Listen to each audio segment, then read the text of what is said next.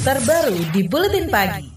Panitia Seleksi Calon Pimpinan Komisi Pemberantasan Korupsi KPK akan menjaring calon pimpinan lembaga anti rasuah, khususnya yang memiliki pemahaman mengenai tindak pidana pencucian uang. Ketua Panitia Seleksi Yenti Garnasih mengatakan, Pansel akan mengutamakan kualitas dibanding kuantitas pendaftar. Salah satu kelemahannya yang sekarang adalah dari 300 kasus hanya 15 yang pakai TPPU. Akhirnya apa?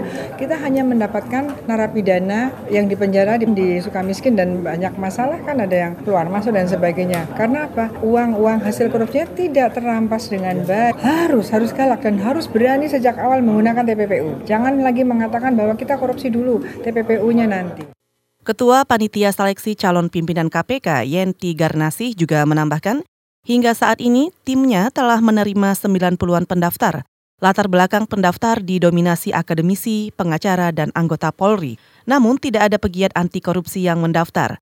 Panitia seleksi membuka pendaftaran calon pimpinan KPK sejak 17 Juni lalu. Pendaftaran ditutup pada 4 Juli lusa. Dan saudara, masa jabatan pimpinan KPK periode 2015-2019 akan berakhir pada 21 Desember 2019. Sementara pimpinan KPK yang baru akan menjabat periode 2019-2023. Minimnya jumlah pendaftar calon pimpinan Komisi Pemberantasan Korupsi KPK yang masih berjumlah puluhan membuat sejumlah orang khawatir. Bekas pimpinan KPK Muhammad Yasin mengatakan sedikitnya pendaftar itu akan mempengaruhi kualitas calon. Ia juga memperkirakan panitia seleksi akan kesulitan mendapatkan calon yang sesuai kriteria.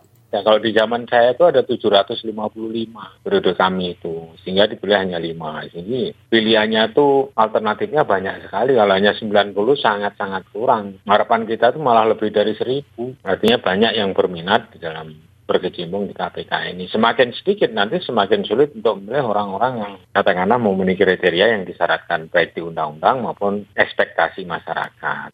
Bekas Wakil Ketua KPK Muhammad Yasin berharap pegiat anti korupsi juga turut mendaftar sebagai calon pimpinan KPK. Menurut Yasin, dengan adanya pendaftaran oleh Koalisi Masyarakat Sipil Anti Korupsi, maka lembaga ini bisa lebih galak dan independen dalam menegakkan hukum. Pusat Kajian Anti Korupsi atau PUKAT dari Universitas Gajah Mada Yogyakarta menyarankan panitia seleksi calon pimpinan KPK tidak menjaring calon dari lembaga penegak hukum seperti Polri maupun Kejaksaan.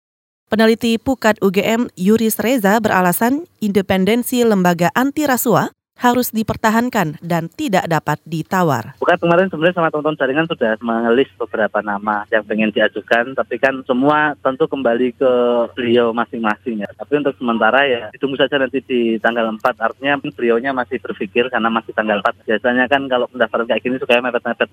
Peneliti dari Pukat UGM Yuris Reza mengklaim pihaknya telah mendorong lima anggota koalisi masyarakat anti korupsi mendaftar sebagai calon pimpinan KPK. Yuris juga menilai koalisi masyarakat anti korupsi yang didorongnya memiliki pemahaman anti korupsi, berintegritas, serta independen. Wadah pegawai KPK akan membentuk tim untuk ikut mengawal proses seleksi calon pimpinan Komisi Pemberantasan Korupsi KPK. Ketua Wadah Pegawai KPK Yudi Purnomo mengatakan tim ini dibentuk untuk ikut memeriksa rekam jejak calon dan menghimpun masukan dari pegawai KPK dalam proses seleksi pimpinan lembaga tersebut. Kami mengharapkan dengan kompres hari ini itu akan semakin banyak orang berbondong-bondong untuk mendaftar menjadi calon pimpinan KPK. Saya pikir KPK harus selamatkan. Saya pikir jika masih ada keraguan bahwa nanti pansel akan begini, akan begitu, saya pikir dibuang saja pikiran tersebut. Karena kita harus berbondong-bondong untuk mendaftar karena ini nasib pemberantasan korupsi ke depan. Tidak terbayangkan jika nanti nasib pemberantasan korupsi diletakkan di orang-orang yang terpilih menjadi pimpinan KPK, orang-orang yang tidak berintegritas, mempunyai rekam yang buruk, Ketua Wadah Pegawai KPK Yudi Purnomo mengatakan hari ini akan bertemu dengan panitia seleksi calon pimpinan KPK di Sekretariat Negara. Pertemuan itu untuk membahas kriteria calon pimpinan yang dibutuhkan dalam pemberantasan korupsi. Ber berkaitan dengan pembentukan tim pengawal di wadah pegawai KPK ini, Ketua KPK Agus Raharjo mengatakan KPK tidak dapat mencampuri kebijakan panitia seleksi. Calon pimpinan KPK periode 2019-2023 memiliki pekerjaan rumah untuk menuntaskan 17 kasus korupsi besar yang belum dituntaskan Komisi Pemberantasan Korupsi atau KPK. Kasus-kasus itu antara lain rekening gendut jenderal polisi, suap di Badan Keamanan Laut atau Bakamla, suap Panitera Pengadilan Negeri Jakarta Pusat, suap Rolls-Royce Garuda Indonesia, korupsi BLBI, korupsi Bank Senturi, korupsi Pelindo II, juga kasus korupsi KTP elektronik atau IKTP. Data di situs resmi KPK menyebut pada tahun lalu lembaga anti rasuah ini telah menangani penyelidikan 160-an perkara, menyidik hampir 200 perkara, melakukan 150-an penuntutan, inkrah 106 perkara, dan eksekusi 113 perkara. KBR, inspiratif, terpercaya.